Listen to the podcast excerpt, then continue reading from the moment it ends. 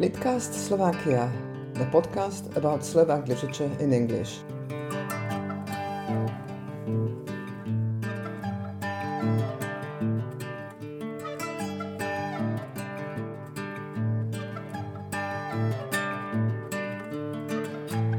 Welcome to Litcast Slovakia, the 30th and last episode in the series. And uh, today uh, I'll be talking to Peter Michalík, uh, who has been the driving force behind these podcasts. But uh, let me introduce him first. Peter Michalík is a Slovak literary organizer, publisher, and translator. Uh, is the co founder of the independent literary festival and publishing house Brak. He then went on to found his own publishing house Monokel, which publishes mainly children's books and comics, but also books for grown ups, both Slovak and translated. And he uh, has been working for the past four years uh, at uh, Literárne informačné centrum, the Slovak Information Center for Literature, where he is responsible for promoting Slovak literature mainly in the English speaking world. And it was in this capacity that he came up with the idea of these podcasts, which he has been editing and producing and also um, ironing out uh, any technical difficulties, of which there have been plenty. So, Peter, could you tell us uh, how this the idea of these podcasts came about? Yeah, hello, Julia. Uh, thanks for having me, and uh, first of all, thank you for the past almost 15 months of uh, you providing this uh, podcast. It was a pleasure to work with you. It's a sad situation for me uh, to know that uh, this podcast is the last one. But I think that it was uh, a great time, and uh, thanks for all the uh, great, inspiring discussions you provided. Thank you. I, your... I wanted to. Sorry, I, I, I meant to thank you for giving me the opportunity to do this. Uh, it was quite challenging, but also very, very, very enjoyable. Yeah, I think you are a born interviewer uh, it was always very uh, natural to uh, listen to you um, discussing various uh, topics with your uh, guests. But um, yeah, back to the question. Uh, you, of course, know very well why um, this podcast came into existence. It was March 2020, a time that we all remember uh, as um, the days when the pandemic hit uh, Europe. And it was, uh, of course, the same here in um, Slovakia and in the Slovak Literary Center.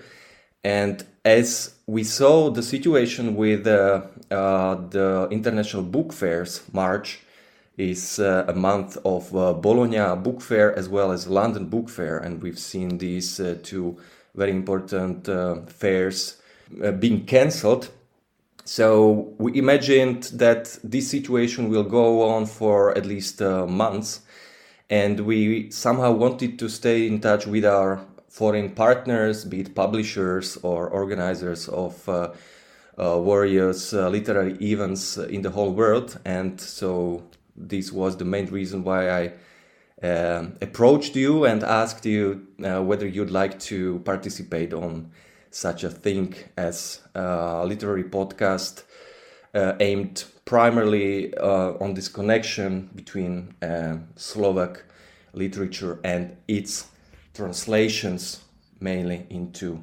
English. But if you don't mind, uh, I'd like to take the word and be the one who will provide uh, today's discussion with you because uh, you are the crucial person in this uh, connection between Slovak literature and uh, the English speaking world. And um, it's definitely you who should be interviewed in this podcast. Uh, so I'd like to make use of this opportunity and to ask you some questions. Are you okay with that? All right. Okay. Okay. So since uh, April, 2020, you've invited various guests uh, to this podcast. We've been working on it together. Uh, but you yourself are, first of all, uh, a great translator of Slovak literature into English. Uh, you uh, translated together with your husband Peter Sherwood uh, the crucial works of contemporary Slovak literature into English, be it Balla, uh, Pavel Vilikovsky, or um, Ivana Dobrakovova. So this is you as a translator, but there is a strong connection between Slovakia, Slovak culture, and the English speaking world culture in you as a person and you your incredible family background and uh, story. So, first of all, I'd like to ask you uh, to tell us more about you, your family, your your parents, and their artistic and intellectual careers, and uh, the quite hard circumstances that led them and you as well as a young woman leave Czechoslovakia in the 1970s. My father, Ladislav Jan Kalina, was a writer, a cabaret author, satirist, translator, film historian, and first and foremost, joke collector. And he's most famous for his book 1001 Joke, which was published in 1969. My mother, Agnesha Kalinova, was a journalist, translator, film critic, and later political commentator and they were both quite involved in the uh, Prague Spring in the attempts to reform uh, socialism. They both uh, lost their jobs uh, and were banned from publishing after the Soviet led invasion of 1968. Uh, and then in 1972, they were both imprisoned, and uh, it was only they were only the second lot of political prisoners uh, during this uh, so-called normalization period. Uh, I was not quite 18 at the time, and uh, because uh, Slovakia, uh, Bratislava is such a small place, everyone knew about the case. And it so happened that I just graduated from secondary school when my parents were in prison, and that's when I tried to go to university, and uh, that uh, was not possible. And uh, so then my mother was released after about 10, 10, weeks in prison and was not charged. The charges were dropped, but my father was uh, sentenced to two years imprisonment for uh, incitement uh, for completely ridiculous reasons which sound really absurd today. One of them was that he had the intention of publishing a version of his joke book abroad, uh, a version that wasn't even written at the time. Uh, so then uh, we somehow had to try and make ends meet. Uh, because I couldn't go to university, I made seven or eight attempts. I had to have a I have to work because otherwise I would have been imprisoned as a parasite. So I worked first in a cable factory uh, in uh, in the technical library. Uh, my mother worked in a geological institute. Then I ended up working in another geological institute, uh, and I kept trying uh, to gain access to higher education. And eventually, when it wasn't working out, uh, we just decided that uh, enough was enough. And by then, there was a possibility for people who were seen as kind of hostile elements to apply for emigration. So we did, and uh, in 1978, uh, my parents and I left Bratislava and uh, moved to Germany. This is so unbelievable story to listen to these days uh, even for me who was born in uh, uh, the socialistic uh, Czechoslovakia in the late 1980s, what especially interests me is uh, the reason why your father had uh, all these struggles. It's quite absurd to say that it was a book of jokes, 1001 joke, uh, actually a really famous book uh, in Slovakia nowadays. It was uh, published a year or maybe two years ago in a new edition, and it was a best selling title. But uh, back to your story, which uh, for now ended in 1978 when your uh, family left Czechoslovakia. You went to Germany and you finally had an opportunity to get an access to a university where you've studied Slavic languages.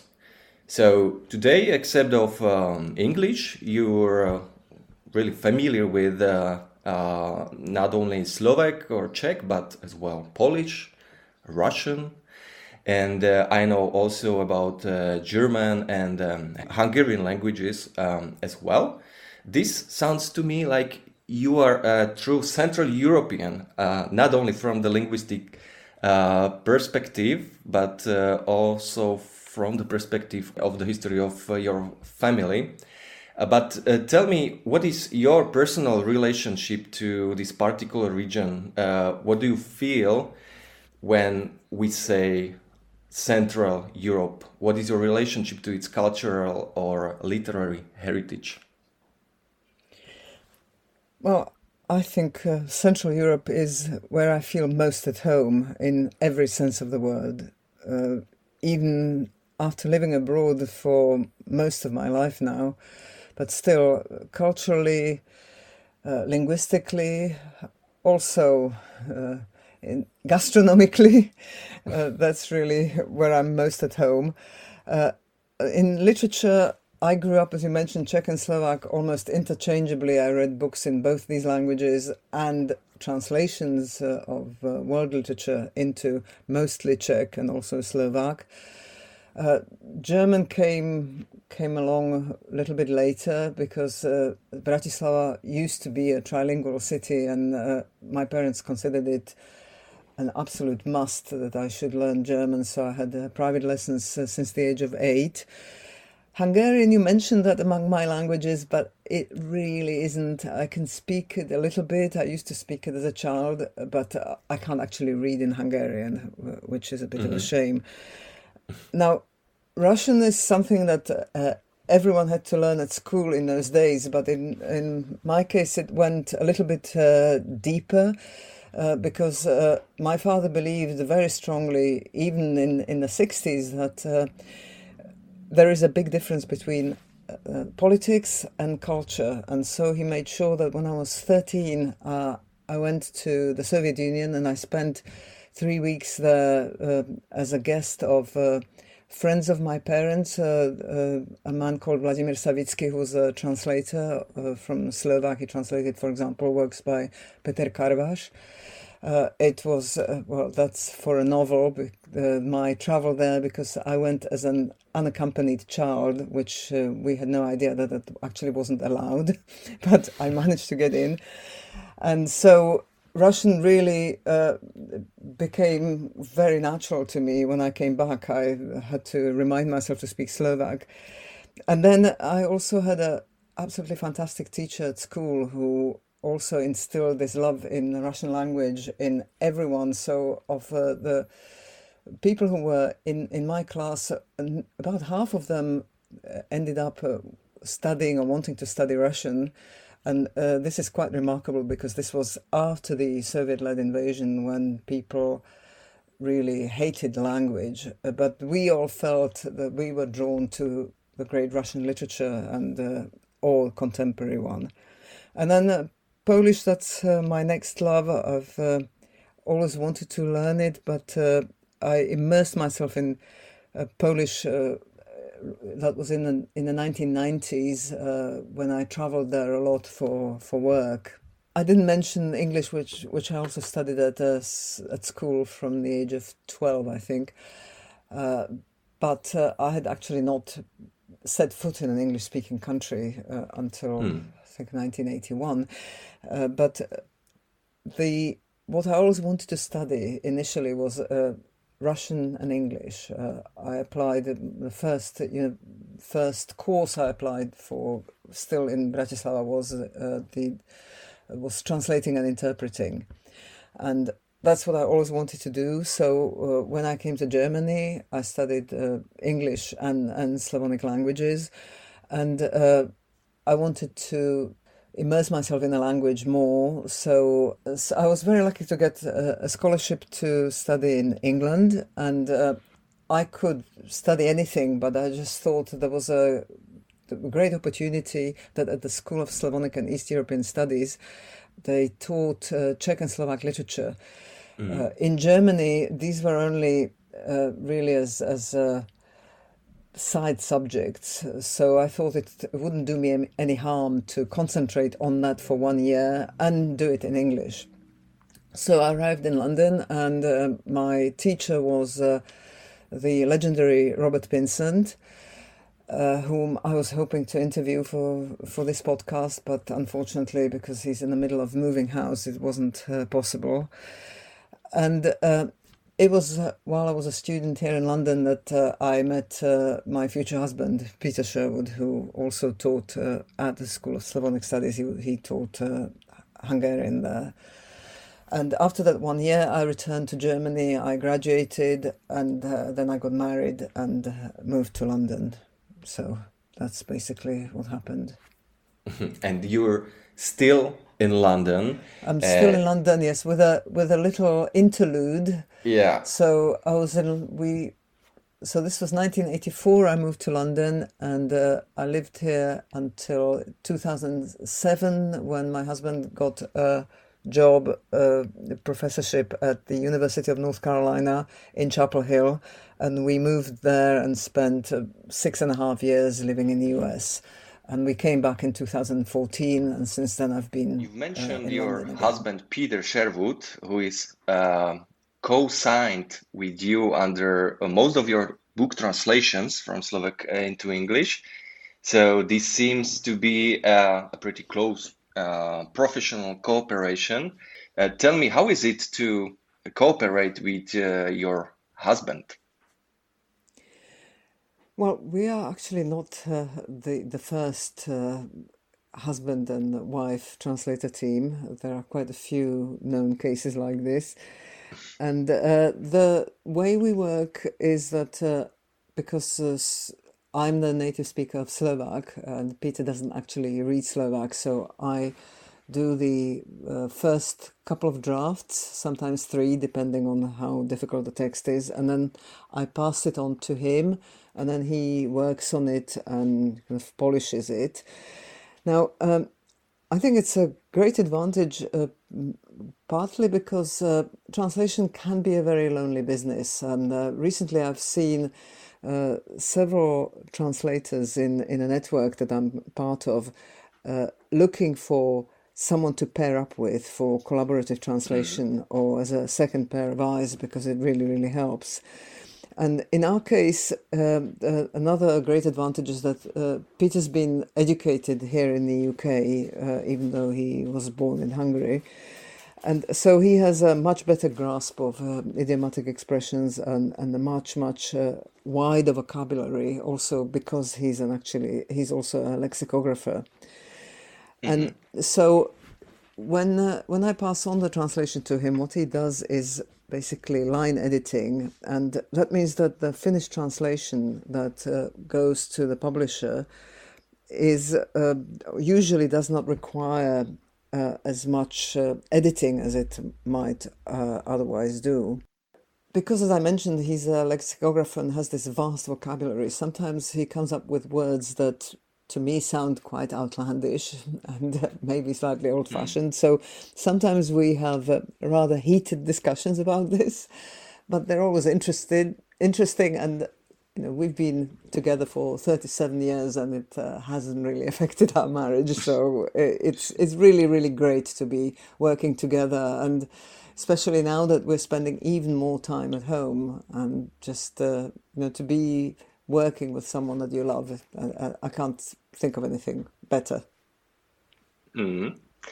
I've uh, heard uh, a couple of times that uh, during the pandemic, during the lockdowns, um, life of uh, many people have changed dramatically, but not those who are somehow involved in literature, especially translators, whose uh, life hasn't changed that much.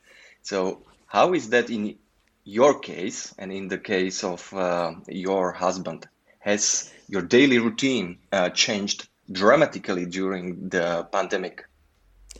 No, as, as you said, it absolutely hasn't. Uh, we still get up every day and sit here and work away facing each other at the dining table. Uh, the the main change is that uh, we used to go out a lot more to literary events, to theatre, to concerts, and we really, really miss that. The other thing both of us miss is travel. So for me, it's really important to visit Slovakia on a regular basis, and uh, I haven't been able to do that now since. November 2019. I think this is the longest gap I've had, uh, or this is the longest I've actually gone without uh, leaving the country, uh, probably since uh, leaving Czechoslovakia. And uh, then also privately, uh, it, we really, really miss uh, seeing our friends, uh, seeing our daughter. But uh, I think we've been very lucky. I know of some translators who've uh, felt that the work has has dried up, uh, and it hasn't been the case really for us. And in fact, I, I feel I've had more work uh, than ever before. It may be also because uh, the these podcasts were also added to the mix. So, as I've already mentioned, you've translated uh, together with your husband Peter um, uh, a good number of contemporary Slovak writers into English. And I know that these days you're translating another book, which I guess might be quite special for you, as uh, it's uh, a book of interviews with your mother, Agnesha Kalinova, interviewed by a writer and publisher Jana Juráňová. The book is called uh, Mojich sedem životov, My Seven Lives. So, how is it to translate the words of your own mother? It's uh, it's unusual. It's it's wonderful, sometimes it's sad. The way uh, Jana has conceived the book, uh, uh, she has done it using the methodology of oral history. So while it's uh, really well edited and polished, uh, it retains the cadences of spoken speech, and she has really succeeded in uh, making my mother's voice uh, ring in that Slovak original. So when I read it, I can hear her. So what I have been trying to do is uh, retain this in the English to make it sound the way it would have sounded if my mother had uh, written it in English. And of course, it's it's a very very special project for me. Uh, I was hoping to uh, find the publisher uh, while my mother was still alive, and uh, and sadly that that was not possible. But I'm sure she'll be really very very uh, happy, or she's happy somewhere up up, up there. Uh, that the book is coming out uh, in late October from Purdue University Press. We're talking about uh, translations, about the work itself, about the various authors you and your uh, husband Peter translated into English. But let's uh, talk for a while about how the idea of translating Slovak books into English came to your mind. So, can you maybe talk uh, a while about how did this idea evolved?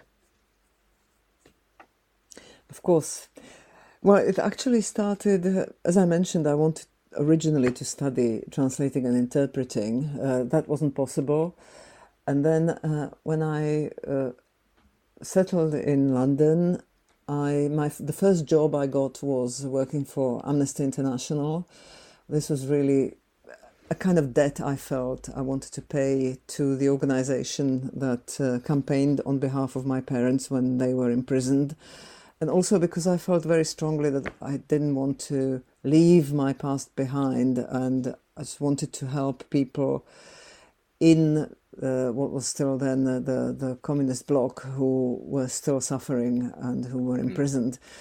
And uh, so I stayed there for over 20 years, first uh, working on behalf of uh, prisoners of conscience, then came perestroika, a lot of these uh, prisoners were released, and then it suddenly became possible for uh, Amnesty to operate freely uh, in uh, the in Central uh, Europe and other former communist countries, and so I started traveling there, and then I left uh, about 20 years later, had a short stint with another organization, Save the Children, and then I ended up in the US uh, without a work permit and didn't really want uh, to end up a desperate housewife, spending all my time just shopping and watching TV.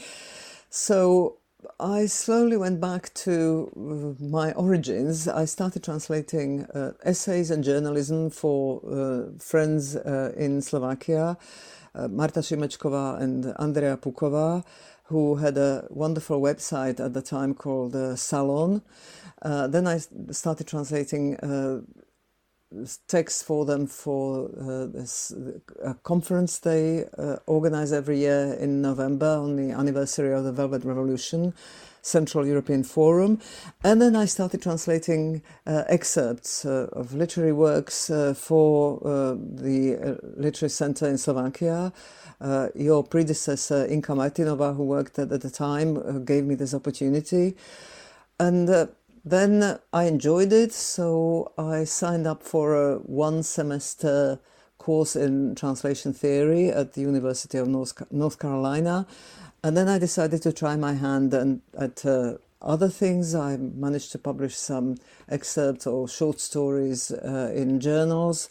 And uh, then the first book project was uh, Samko Tále's uh, Cemetery book, which I translated on spec uh, without having a publisher, but with the help of uh, Inka Martinova and, and LIC, uh, we were very lucky to find uh, Garnet mm-hmm. Press who published it. And then it just went on from there. Yeah, and here you are, now probably the most active translator of uh, Slovak literary books to English. But you not only translate the books of Slovak authors, but you uh, promote them and their works in many, many uh, various other ways, including um, a conference that you've uh, organized in um, uh, London on the 30th anniversary of the fall of the Iron Curtain in 2019, and uh, other authors' meetings and interviews in um, uh, England. But I also know that uh, you uh, closely cooperate with uh, an online magazine, Asymptote. Could you please tell us more about you being a part of this literary magazine? Very gladly. So, Asymptote is an international journal of uh, literary translation uh, that is published in English. It's I joined in 2013 and uh, the wonderful thing about it is that uh, its editors, everyone who works for Asymptote, is all around the world. So it's like one big family. Uh, everyone does this as a volunteer. And uh, apart from uh, people who edit uh, specific sections of the journal or blog editors, there are people who work as editors at large. Uh, this is what I am. It's a kind of like a foreign correspondent, and so I'm editor at large for Slovakia. But because uh, at the moment uh, Asymptote doesn't have anyone covering uh, Poland or the Czech Republic, I double a little bit uh, also by covering these countries. And so what I do is I try to find translations uh, sometimes I do them, but uh, most often it's translations by other people. But equally importantly, I try to promote uh, the journal Asymptote to Slovak readers uh, because it really opens a window for them on uh, literatures uh, uh, written in languages that pe- no one translates into hmm. Slovak from, like various indigenous languages. And although I understand that about 50% of all books that are published in, in Slovakia are in translation. They're mostly from the better known mm-hmm. languages. Uh, now I see uh, what a nonsense it was to give this uh, podcast uh, 20 to 30 minutes uh, duration because uh, I'd really love to talk to you about um, many other topics and I have many more questions, but uh, we have to get to the last one. And I'd like to ask you something that you've asked your guests, and that's which book by Slovak authors do you think that should definitely be re- recognized by the English speaking or even world readership? Which one do you find uh, a really special one? Oh, there are really quite a few. Uh, one book that I've been uh, trying to find the publisher for is uh, Jaroslava Blažková's Nylonový mm-hmm. Mesiac, The Nylon Moon. Uh, it's a book from the 1960s. Uh, uh, Jarka Blažková was known as the Slovak Françoise Sagan, and it is really amazing how fresh that uh, book remains to this mm-hmm. very day. And uh, also, another writer who's really not known at all is uh, Leopold Lahola. Uh, his short stories, uh, mostly set during World War II, are said to be existential. They really are very, very powerful. And then uh, there are lots and lots of contemporary writers who really uh, should be translated. Uh, Katka Kucbelová's Čepiec, the bonnet, I think that's been recommended by several people here before. Uh, it would be wonderful to see something by Veronika Šikulová in English. Uh, also Marek Vadas, uh, Peter Macsovszky. I, I, think I could go on. Thank you, Julia, not only for finding time to record all these 30 podcasts during last 15 months, uh, including this one where when I had the opportunity to uh, talk to you. But uh, thank you for giving voice to many Slovak authors and um, for translating them and promoting them uh, in the English speaking world. I must say, we're really, really glad to have you. So thank you and uh, have a great time without the need to record uh, each two weeks a new podcast. Thank you. I think that will be a bit of a relief, but still, thank you, Peter, for uh, this interview and for this opportunity. And I would also like to uh, thank my previous guests, all 29 of them. So if you're listening, it was really great talking to you or meeting you, sometimes only virtually. And also, I'd like to thank to uh, all our listeners I hope that you've all found something of interest and discovered some Slovak authors and books that you'd like to read. And uh, thank you, Peter, for being the uh, guardian angel of this podcast and sorting out all the technical difficulties of which we've had our share even yeah. today. But we, we've got it, and we'll be at the end of the last episode of Lit_Cast Slovakia. Today's guest was the host of previous 29 episodes, Julia Sherwood. So thank you once again and have a great time.